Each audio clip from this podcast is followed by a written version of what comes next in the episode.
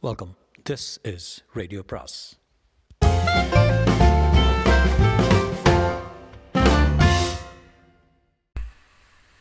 அனைவருக்கும் அன்பு வணக்கம். சுஜாதாவின் ஒரு நடுப்பகல் மரணம் அத்தியாயம் இருபத்தி எட்டு.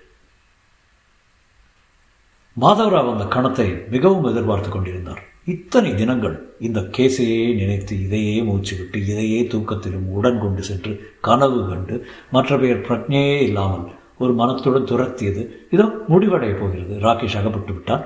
அவர் எப்படி இருப்பான்? என்ன சொல்லப் போகிறான்? நான் இல்லை என்றுதான் முதலில் சத்தியம் செய்வான். எல்லாரும் அப்படித்தான். மெல்ல மெல்ல கேள்விகளால் உடைக்க வேண்டும். ஒவ்வொன்றாக அவனுக்கு எதிராக இருக்கும் சாட்சியங்களை விவரிக்க வேண்டும். மாதவராவ் சிந்தனையில் இருந்தார். அவர் கையில் ராகேஷின் பெரிதுபடுத்தப்பட்ட பார்க் ஃபோட்டோ சற்று பஞ்ச் என்று இருந்தாலும் உபயோகப்படும் என்று வைத்திருந்தார். ரிவால்வர் வைத்திருந்தார். திடீரென்று அவன் தாக்கினாலும் தாக்கலாம். அதிக பலாத்காரம் வேண்டாம். அதிக விளம்பரமும் கூடாது. கமுக்கமாக அவனை கோழி குஞ்சை அமுக்குவது போல அமுக்கி பெங்களூருக்கு கொண்டு சென்று விட வேண்டும். அங்கே போய் பார்த்து கொள்ளலாம்.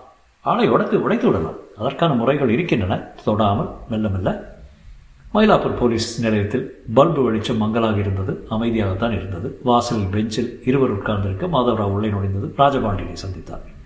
வாங்க நீங்கள் தானே மாதவராவ? ஃபோனில் நிறைய பேசியிருக்கோம். நேரில் சந்திச்சதில்லை. எங்க அவன்? உட்காந்துருக்கான் பாருங்க. ரெசஸ் பண்ணலையா?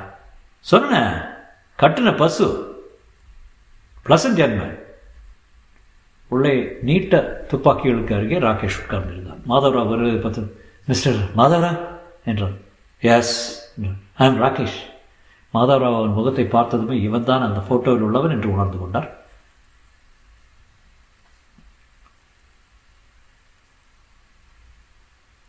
கங்க்ராச்சுலேஷன்ஸ் மலையை கெல்லி எலியை பிடிச்சிட்டீங்க. மெட்ராஸ் போலீஸாக என் பின்னால் வந்துருச்சு. எதுக்குன்னே தெரியல. தெரிய வரும் மிஸ்டர் ராகேஷ். கவலைப்படாதீங்க. நான் கவலையே படலை என்னை அரெஸ்ட் பண்ண போகிறீங்களா ஆமாம் பெயிலபிளா நான் பெயிலபிளா மாதவராவ் அவனை சரியாக பார்த்தான். புன்னகை எரிச்சலாக இருந்தது. அதி புத்திசாலி போல எல்லாம் தெரிந்தவர்களைப் போல ஆரம்பிக்கும் கைதிகளை அவருக்கு பிடிக்காது. Mister Rakesh you are being arrested for the murder of Mister Murthy அப்படியா? இப்போ நான் பெங்களூருக்கு வரணுமா? ஆமாம் அங்கே தான் நாளைக்கு மேஜிஸ்ட்ரேட் கோர்ட்டுக்கு போய் ஒரு ரிமாண்ட் வாங்கிட்டு விலங்கு போட போகிறீங்களா தேவையில்லை. ரொம்ப சமத்தாக இருந்தீங்க இருக்கீங்களா? நான் ஒரு ஜென்டில்மேன் மிஸ்டர் மாதவராவ் நீங்கள் அனுப்பிச்ச தந்தியை பார்த்தேன் எனக்கு சிரிப்பு தான் வந்தது. இவ்வளோ அபத்தமான முடிவுக்கு நீங்கள் வருவீங்கன்னு நான் எதிர்பார்க்கல சார். கடைசியில் சிரிக்க போகிறது யாருன்னு அப்புறம் தெரிய வரும் தம்பி. இப்போ அவர் கூட போ என்றார் ராஜபாண்டியன். என்ன சார்? ராத்திரியே கிளம்புறீங்களா? இல்லை வண்டி ஏற்பாடு சொல்ல செய்யட்டுமா? ஆமாம் பாண்டியன். ராத்திரியே போயிடலாம். இந்த கேஸில் டிலே பண்ண நான் விரும்பல. கேஸ் டேர் எல்லாம் கம்ப்ளீட் ஆயிடுச்சா? இன்வெஸ்டிகேஷன் எப்படி? கெமிக்கல் லீகல் லேப் எல்லாம் முடிஞ்சிச்சு. இவன் தான் ஆள் ரொம்ப கான்ஃபிடெண்ட்டாக இருக்கேன். ஆரம்பத்தில் அப்படி தான் இருப்பான். எங்களுக்கு தெரிஞ்சது இவனுக்கு தெரியாதுல்ல. கங்க்ராச்சுலேஷன்ஸ் ரொம்ப ட்ரிக்கி கேஸ்னு கேள்விப்பட்டேன். அந்த அம்மா வீட்டுக்கு கான்ஸ்டபிள் கூட அனுப்பிச்சிருக்கேன். இன்வெஸ்டிகேஷன் தேவைப்படுங்களா? உடனே இல்லை. இன்னும் கொஞ்ச நாளுக்கு அப்புறம். ரொம்ப கிளவராக எனக்கு குறிப்பிச்சு அனுப்பிச்சிருந்தாங்க. அவங்கள பார்த்துட்டு கொஞ்சம் தைரியம் சொல்லிட்டு போகிறதே நல்லது. She must been must have been shaken up சரி இவன் எங்கேயே வச்சுருங்க. போய் பார்த்துட்டு வந்துடுறேன்.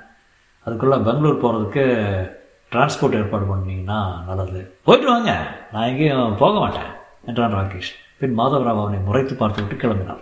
போலீஸ் நிலையத்தின் வாசலை கடக்கும்போது ராகேஷ் கென் ஐ ஸ்மோக் என்று கேட்பது அவருக்கு சற்று குழப்பத்தை ஏற்படுத்தியது. திட்டமிட்டு நடிக்கிறானா?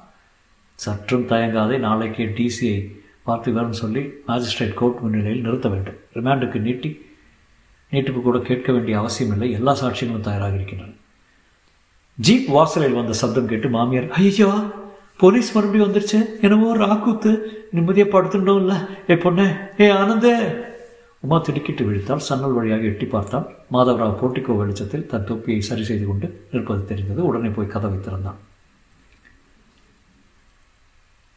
ஹலோ ஒன்றுமில்லை பயப்படாதீங்க. உங்களை தேங்க் பண்ணுறதுக்காக வந்தேன். யூ ஆக்டட் பிரேவ்லி அவனை அரெஸ்ட் பண்ணி பெங்களூர் கூட்டிகிட்டு போகிறேன் இட்ஸ் ஆல் ஓவர் அவன் தானே சார் அவன் தான் அவன் தான். எங்கிட்ட ஆணித்தரமாக எவிடன்ஸ் இருக்கு. உதாரணமா? மூர்த்தியை கொண்ட ரத்த கத்தி அவன் அரை ட்ராயரில் கிடச்சிது. மை காட் மேலே சொல்லட்டுமா? நான் இவன் கூட ஸ்நேகமாக பேசிகிட்டு இருந்தேன் சார் என்ன சொன்னா? என்னென்னமோ அவன் அம்மா அப்பாலாம் பற்றி சொன்னான் கொஞ்சம் குரலை குரலை தாழ்த்தி கொண்டு என் மேலே ஒரு விதமான அப்சசிவான அன்பா என்னையே துரத்திட்டு வந்திருக்கான் என்னையே கல்யாணம் பண்ணிக்க விரும்பினானா? உமா உங்ககிட்ட பேசின விஷயங்கள் அவன் செய்த காரியத்துக்கு மோட்டிவ் என்னன்னு கண்டுபிடிக்க உபயோகமாக இருக்கலாம். இந்த வார கடைசியில் நீங்கள் பெங்களூர் வர முடியுமா? வரேன் சார். ஒரு வழியாக இந்த கெட்ட சொப்பனை முடிஞ்சு நான் விழிச்சு எழுந்துட்டா போதும். எழுந்தாச்சே. நான் வரட்டுமா? என்று கிளம்பியவரிடம் உமா சார் அவனுக்கு என்ன தண்டனை கிடைக்கும்? நிச்சயம் தொங்குவான். வரட்டுமா? தைரியமாக இருங்க. உமா கதவை சாத்திக்கொள்ள மாமியார் கதவரையில் ஒட்டு கேட்டுக்கொண்டிருந்தான் உமா திடுக்கிட்டாள் என்னடி சொல்லிட்டு போகிறான் கொலகாரனை பிடிச்சிட்டாம்மா நீ அவனோட பேசுனியா? யாரோட? அந்த ராட்சசனோட என் பிள்ளைய கொன்னவனோட. அவன் தான்னு தெரியாதும்மா. என்கிட்ட ஏதோ கேட்க வந்தாம்மா. அதான் சொன்னேன் நீ வந்து துணை இல்லாமல் வெளியில் போகிறதும் கண்டவாளோட பேசுகிறதும் நல்லா இல்லை. பெரியவ சொல்கிறது கேளு வீணாக போயிட்டவன் இந்த மாதிரி நடுராத்திரியில் இஷ்டத்துக்கு சுற்றுறது எங்கள் குடும்பத்துக்கு சரிப்பட்டு வராதுமா? சொல்கிறேன்னு கோவிச்சுக்காத. மனசில் நான் எதையும் வச்சுக்கிறது இல்லை நான் உங்கள் குடும்பத்தை விட்டு போயிடுறேம்மா. அதானே உங்களுக்கு வேணும்? நான் அந்த அர்த்தத்தில் சொல்லலை. நீ என்ன இருந்தாலும் என் நாட்டு மாட்டு பொண்ணு. உன்னை பற்றி யாராவது கேவலமாக பேசினா எனக்கு மனசு தாங்காதுமா? மூர்த்தியும் பழிக்கிறாப்புல. ஆச்சுல்ல? அம்மா. நீங்கள் என்ன சொல்கிறீங்க வீட்டிலேயே நான் அடைஞ்சு இருக்கணும். மூர்த்தி படத்துக்கு தினம் தினம் மாலை போட்டுட்டு வெள்ளைப்புடவை உடுத்துட்டு இருக்கணுங்கிறீங்க. வெள்ளைப்புடவை உடுத்தணும்னு யார் சொன்னா? படிச்சுன்னு உடம்பெல்லாம் பறக்கிறாப்புல. வேண்டான்ட்டு தான் நான் சொல்கிறேன் இந்த பாரு எதையும் தப்பர்த்தம் பண்ணிக்கலாம். நீ என் பொண்ணு மாதிரி என் பொண்ணு தாலி அறந்திருந்தாலும் இதே தான் சொல்லுவேன். எங்கள் அம்மா கேட்டாலும் நான் என் இஷ்டப்படி தான் இருப்பேன்னு சொல்லுவேன்.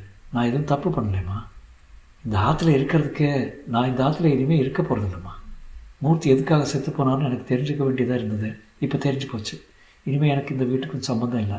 நான் நாளை காலையில் எங்காத்துக்கு போகிறேன் பர்மா நானா போன்னு சொல்லலை. தெரிஞ்சுக்கோ. நான் சந்தோஷமாக போகிறேம்மா ராகேஷை சுற்றிலும் நான்கு போலீஸ் அதிகாரிகள் நின்று கொண்டிருந்தார்கள். அறையில் பகலாக இருந்தாலும் மெல்லிய வெளிச்சமே இருந்தது. ராகேஷ் நடுமையான பிரகாசமான செயற்கை வெளிச்சத்தில் இருந்தால் டிசி கையை கட்டிக்கொண்டு சுவரில் சாய்ந்து கொண்டு கேட்டுக்கொண்டிருக்க மாதவராவ் தான் சற்று படபடப்பாக இருந்தார்.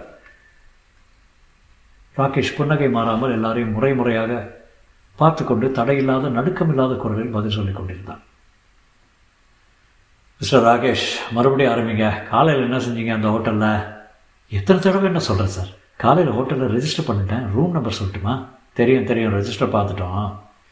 மூர்த்தி இருந்த ரூமுக்கு நேர் எதிர் பிளாக்கில் ரூமு மூர்த்தி தங்கியிருந்த அறைக்கு நீங்கள் அன்றைக்கி காலையில் போகவே இல்லையா? போனேன். எத்தனை மணிக்கு? சரியாக சொல்ல முடியல. மணி பார்க்கல. சுமார் ஒரு பதினொன்றரை இருக்கும். எதுக்கு போனீங்க?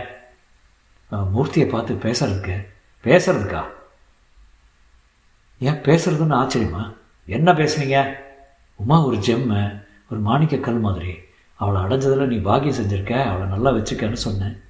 மூர்த்தியை முன்னால் தெரியுமா உங்களுக்கு? தெரியாது. அறிமுகம் ஆகாதவங்ககிட்ட நேராக போய் உங்கள் ஒய்ஃபை பற்றி பேச முடியுமா ராகேஷ்? ஆ அறிமுகப்படுத்திக்கிட்டேன் என்னென்ன? உமாவோட வெல்விஷர்னு உமா எனக்கு உறவு மாதிரின்னு. எனக்கு அதையெல்லாம் முழுக்க சொல்கிறதுக்கு நேரமாகும். சொன்னாலும் உங்களுக்கு புரியாது. புரியலை தான். நீங்கள் போன போது மூர்த்தி உயிரோடு இருந்தாரா? நிச்சயம். என்னோட பேசுனா. ஓஎஸ் தூங்கிட்டு இருந்தான். எழுப்பினேன் எழுப்பி பேசுனீங்க. அதுக்கப்புறம் என்ன செஞ்சீங்க? அதுக்கப்புறம் என் ரூமுக்கு திரும்பி வந்துட்டேன். எத்தனை நேரம் பேசுனீங்க? சுமார் பத்து நிமிஷம் இருக்குது சார். நீங்கள் அறையை விட்டு வெளியே வரும்போது மூர்த்தி உயிரோடு தான் இருந்தாரா? ஆமாம் நிச்சயம். கண்ணாடி மேலே மாயான்னு ஏன் எழுதுனீங்க? எந்த கண்ணாடி? எந்த மாயா? மூர்த்தி அறையில் இருந்த கண்ணாடி. நான் ஒன்றும் எழுதுனேங்க அப்படியா? மூர்த்தியை ஏன் கொன்னீங்க? மூர்த்தியை நான் கொல்லலை. கொன்னுட்டு கண்ணாடியில் மாயான்னு எழுதிட்டு கொல்லலைங்கிறேன். திருப்பி திருப்பி அதே சொல்கிறீங்க டிசி மாதவராவை சைகை செய்துவிட்டு. மிஸ்டர் ராகேஷ் விளையாட்டு போதும்னு நினைக்கிறேன். நீங்கள் தான் அந்த கொலையை செய்தீங்க நிறைய சாட்சிகள் எங்கிட்ட இருக்கு.